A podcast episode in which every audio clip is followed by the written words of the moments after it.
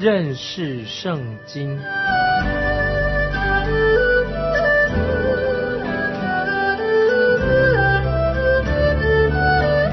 认识上帝的话，把上帝的话带到全世界。本节目是由认识圣经机构和环球广播电台联合制作，欢迎收听。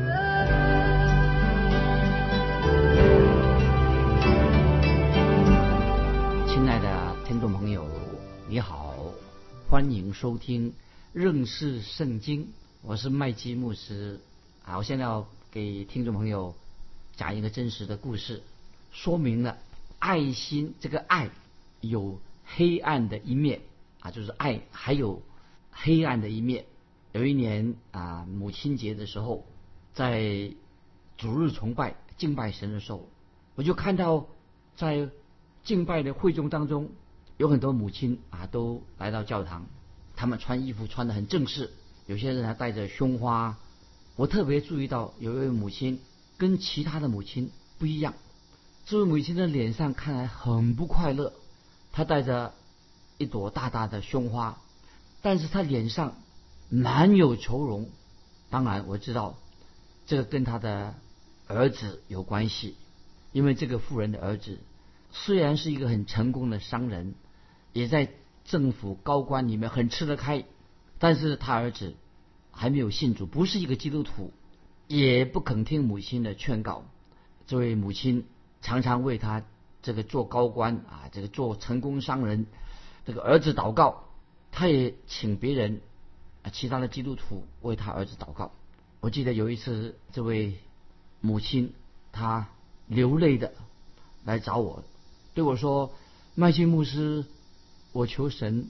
要拯救我这个儿子，因为他没有信主，我一直求神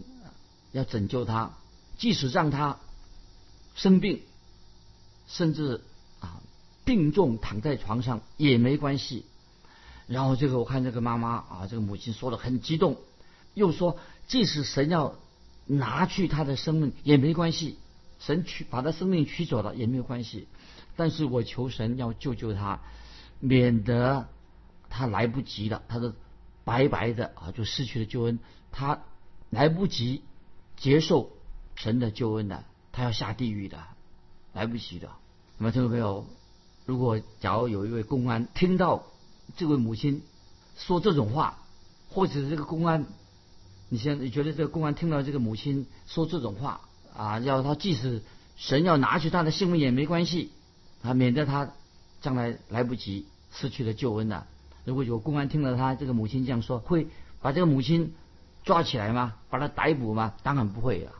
我想绝对不会逮捕他的母亲，因为这个母亲所说的话，她不是在威胁她的儿子，这个母亲她所说的话乃是一种爱心的言语啊，爱心的一个声明，因为她实在很爱她的儿子，希望她儿子蒙恩得救。她如果她能够救她儿子的灵魂，即使她的孩子受了痛苦，经过死门关，她也愿意。这是这个母亲的心声。小先知书啊，西番雅书啊，现在我们所讲的是西番雅啊，呈现了就是主的爱，神的爱，有光明的一面，也有另外一面啊，我们说是黑暗的一面。我们知道我们神是满有慈爱的神，神有怜悯有恩典，但是神也是审判的神啊，神是公义的神。所以西番雅这卷书啊，一开始让我们就听到隆隆的审判声，审判快来了啊，审判就要到了，很严厉的审判的声音。所以我们在旧约圣经里面，没有一卷书比西番雅这卷书所发出审判的信息这么严厉。那么在这个短短的经文当中，西番雅书啊，听众朋友要注意两个重点。第一个重点是什么呢？就是在西番雅书里面特别提到耶和华的日子这句话，一共出现了7次。在俄巴底亚书和约珥书这两个先知也是这个预言里面也写下来了，但是他们啊是最早使用啊，就是约珥书加俄巴底亚这两个先知，他们提到耶和华的日子。所有的先知其实都曾经提到关于耶和华的日子，先知西番雅在以色列百姓南国被掳之前，他是最后一位先知把这个预言写下来。先知西番雅就借着耶和华的日子再一次提醒我们听众朋友啊，也提醒当时的犹大国，因为西番雅先知7次的提到耶和华的日子。那么耶和华的日子其实还有另外一个意义，耶和华日子是指什么呢？就是指大灾难的时期到来了啊！大灾难时期会在神的国，就主耶稣再来之前发生大灾难时期，会在神的国降临之前会发生大战的日子。所以耶和华的日子一方面是讲到神的国度降临，在神的国度要再来，主耶稣再来，大灾难时期会在主耶稣再来的时候，这个大战的时期就结束了啊！当主耶稣再来的时候，都在这个耶和华日子里面，就在基督再来啊，就这个日子就结束了。因为主耶稣基督再来的时候，他在地上要做什么呢？要建立千禧年的国度。当然，建立千禧年国度之前，那么这个大灾难时期就结束了。所以听众朋友，这个都包含在耶和华日子这几个字的意思，耶和华日子之内。先知西番雅他所强调的这里的信息是什么呢？就是神很严厉的审判。约珥书的预言也提到神的审判，曾经提过什么蝗虫啊，蝗虫大灾，蝗虫灾带来的大灾害，蝗虫之灾。先知约珥用这个比喻说明什么？就是说说明了蝗虫灾大的灾害，说明耶和华的日子快要来了。先知约珥啊说到形容耶和华的日子，不是所谓的光明的日子，而是什么黑暗的日子，就是讲了审判的日子到来的。在人类犯罪罪恶的黑暗当中啊，这是人类黑暗，讲了人的罪，在黑暗的这个背景当中，神却在这个人类黑暗罪恶当中，神用了光明啊，用了他的光，大光，用了光明写下了美好的福音啊，这是很何等的奇妙啊！这是第一点。以上讲到这个第一点，我们要注意了。第二点，我们也让我们了解看西番雅这个先知书的时候啊，很清楚要知道哦，我们的神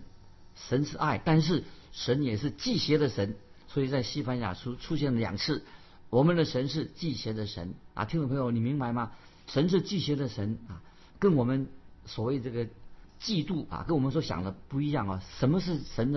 是忌邪的神呢？当我们人啊犯罪的时候，我们嫉妒人，我们发自内心有嫉妒的时候啊，嫉妒会让我们啊最近犯罪行恶做坏事。但是神对那些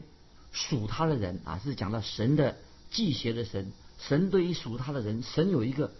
嫉妒的心啊，有一个忌邪的心。这什么意思呢？啊，神对我们今天已经归主的人，他有个忌邪的心，就是说明了神创造了人类，那么人犯罪了，神又借着耶稣基督的救恩宝血把他买赎回来的，那么使他们有机会重新悔改，蒙恩得救，做个新造的人。因为我们的神不愿意有一人沉沦，但愿人人蒙恩得救，人人悔改都能够得救。因此神对我们啊，这是他所创造的人类有一个忌邪的心啊，神很愿意我们见人人都得救，没有人灭亡，就是这个意思。神是忌邪的神。那么所以这个西番雅啊，这个先知啊说得很清楚，当南国犹大他们不肯悔改归向神的时候，神的审判就要到来的。所以西番雅书就很清楚的说，神在审判人的时候，虽然神对人进行审判，但是神仍然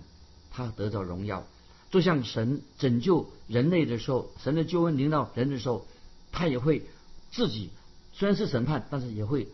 得到神应得的荣耀。因为很多人不太明白啊，这项圣经里面讲的真理，所以我们读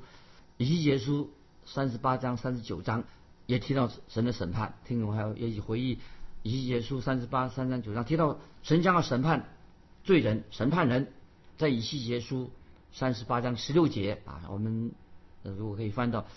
以西结书38章16节说：“哥哥啊，你必上来攻击我的民以色列，如密云遮盖地面，末后的日子，我必带你来攻击我的地，到我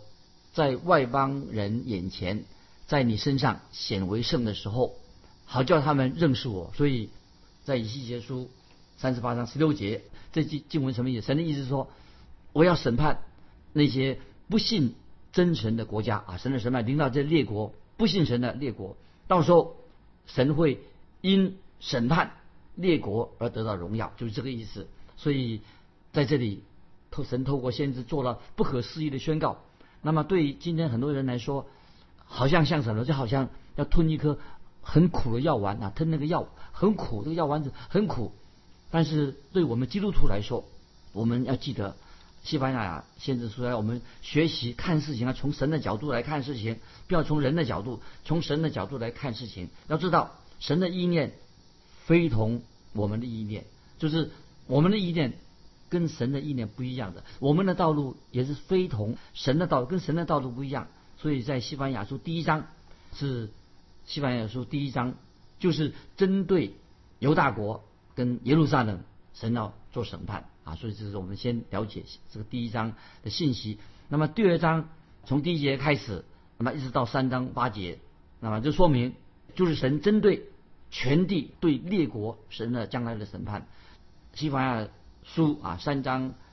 9节到20节就讲到神的国度，就建立神的国度了。那么现在我们开始来看西番雅书1章1节，当犹大王亚门的儿子约西亚在位的时候，耶和华的话临到希西家的玄孙亚玛利亚的曾孙基大利的孙子古示的儿子西番雅。我说听众朋友，西番雅书1章1节啊，西番雅他为什么提了这么多人的名字啊？西番雅就确认他自己啊，他自己来自一个王族的家庭，就是大卫王啊，他王族家庭的一个后裔。犹大王啊希西家啊是他的曾祖父，所以那既然希西家王是他的西番雅先知的曾祖父，西番雅他是在什么时候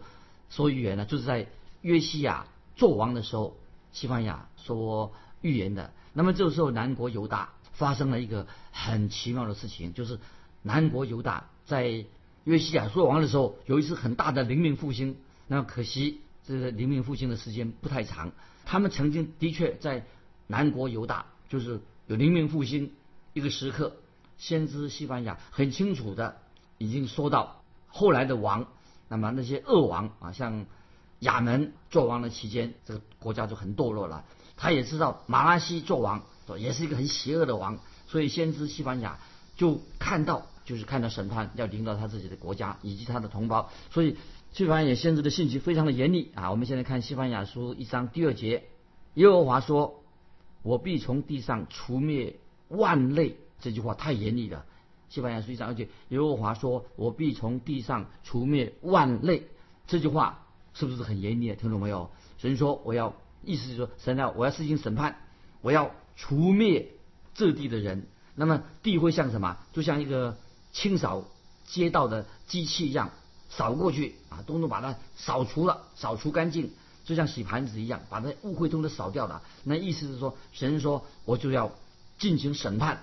那么我们现在继续看啊，这个预言西番雅书1章2节啊，这个进一步来看就知道，神的审判不单单是针对这个以色列这个地图而已，将来神的审判会对这个世界性的大灾难啊。所以听众朋友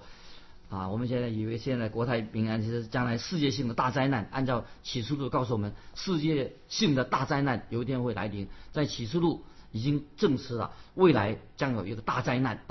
但是在末世的时候大灾难到来，那时候神将要审判全地的人都要接受神的审判。这是在啊神建立千禧年之前，那么神更新世界之前啊，会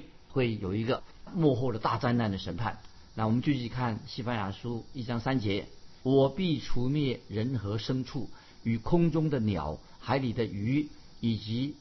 绊脚石和恶人，我必将人从地上剪除。这是耶和华说了。注意西番雅书1章3节说什么呢？这里说到我必除灭人和牲畜。那么这里说，当神审判大审判来临的时候啊，包括生物也在神的审判之下。那么我自己曾经啊，已经多次的说过，我去过现在的以色列国这个地方啊，现在以色列复国了，这个地方我去看过。有人告诉我说，在加利利海那个附近啊，盖了一个动物园。这个犹太人啊，这个以色列人，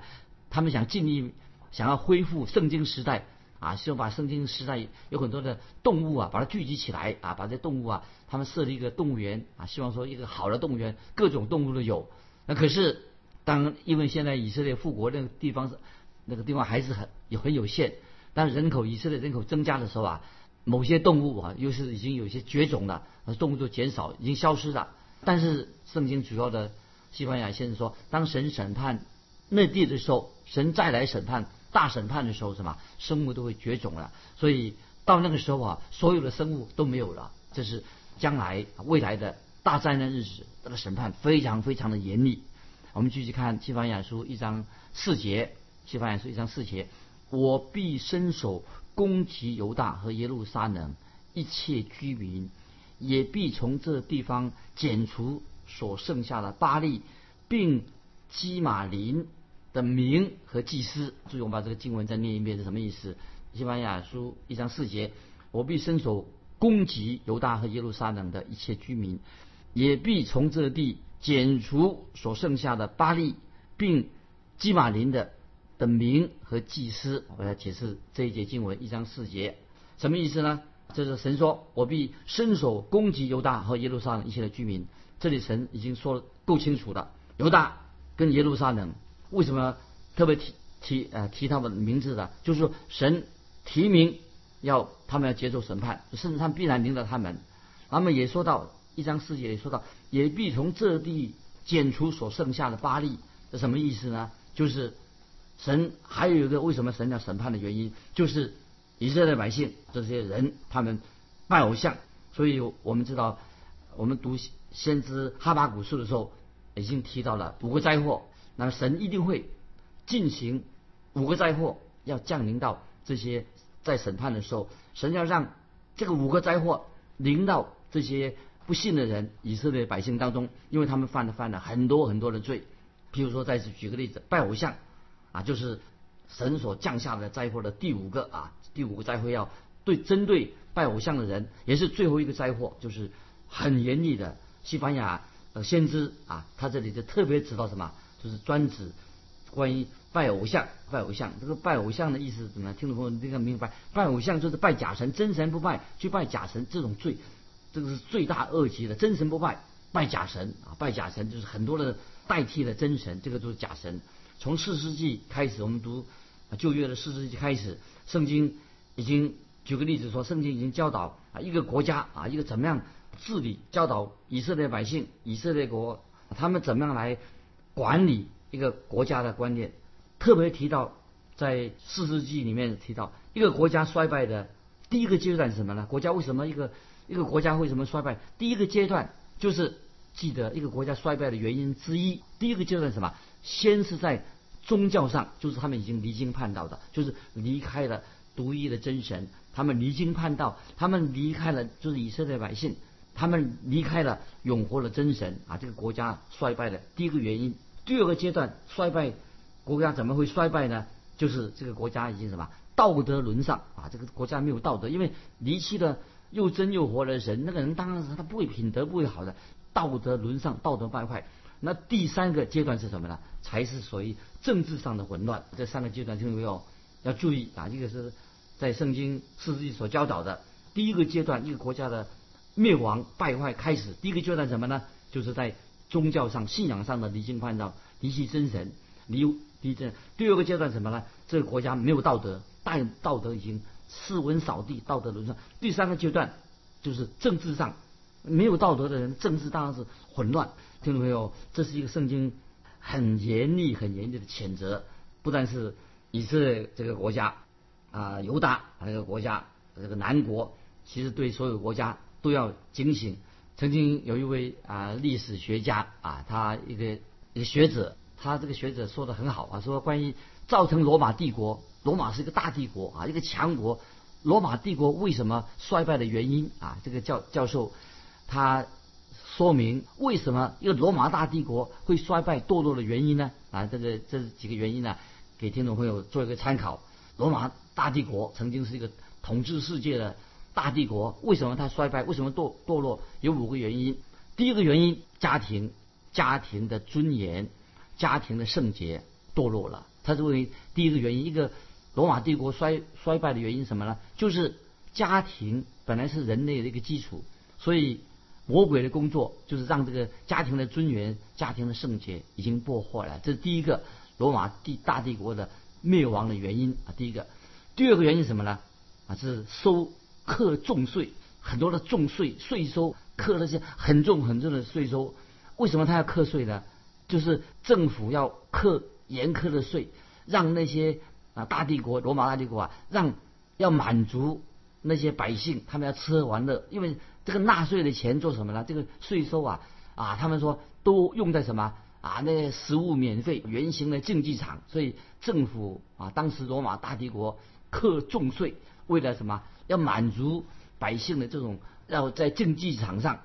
免费的食物花大钱这第二个罗马大帝国灭亡的原因。第三个原因是什么？就是当时人他正事不做，整天就吃喝玩乐，追求享乐，再追求运动比赛更刺激、更野蛮、更不人道这第三个他国家灭亡的罗马大帝国灭亡的原因。第四个原因是什么呢？就是要一直建立强大的军备，国防第一，他认为说国防是罗马大帝国最重要的，所以要建军强大国防。其实真正的敌人是哪里的？不是外面，乃是里面国家内部的腐化。国家人国民要有责任感，可是那个时候罗马帝国的人没有什么这个责任感他说真正的腐败是在什么？内部的腐败并不是外面敌人让这个罗马大帝国灭亡了。第五，历史罗马帝国那个历史学者说，罗马大帝国为什么会灭亡呢？信仰上、宗教上败坏，为什么呢？那个信仰上都是形式化的没有真正的生命，让那些罗马帝国大帝国人根本人都失去了方向。所以这个历史学家这个他认为造成罗马帝国衰败的原因。听众朋友给你做参考。我们继续看西班牙先知的信息，这说明的就是说一个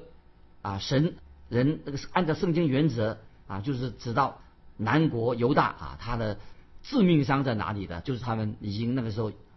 南国又去拜偶像的。所以西班牙先知就看到这个百姓越来越堕落了，知道神的审判来了。那么所以当时南国犹大他们偏离了正道。那么当一个国家离弃了永活的真神的时候那么当然离弃了永活的真神的话，他们当然也会什么离弃了道德的规范，因为道德规范原来是一个真正宗教的一个基础。那么拜假神的人他并没有什么道德，就是沦丧了。所以当人堕落去拜偶像的时候这个国家什么样就发生严重的道德败坏，而且政治上混乱这是这些经文都提到这个拜偶像的状况，拜偶像的结果。那么我们看1章4节，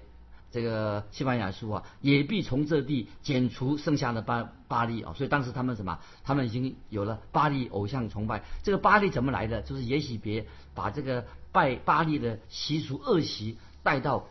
不但带到北国以色列。那么耶洗别的父亲他是西顿人，拜巴利的大祭司。结果南国犹大当马来西做王的时候普遍那时候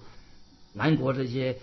这个百姓以色列百姓他们是拜巴利的，那么他们又重建巴利的祭坛。那么所以我们读先知书你就知道也看先知书，圣经的先知书、历史书我们对照来看的时候就知道就再举个例子说，看比如说当马来西他做王的时候那么就看这个列王记下21章历代志下33章参考，就看到这个马拉西王他是那样的败坏。为什么他败坏呢？他远离了真神。那么所以是马拉西这个坏王他又引进拜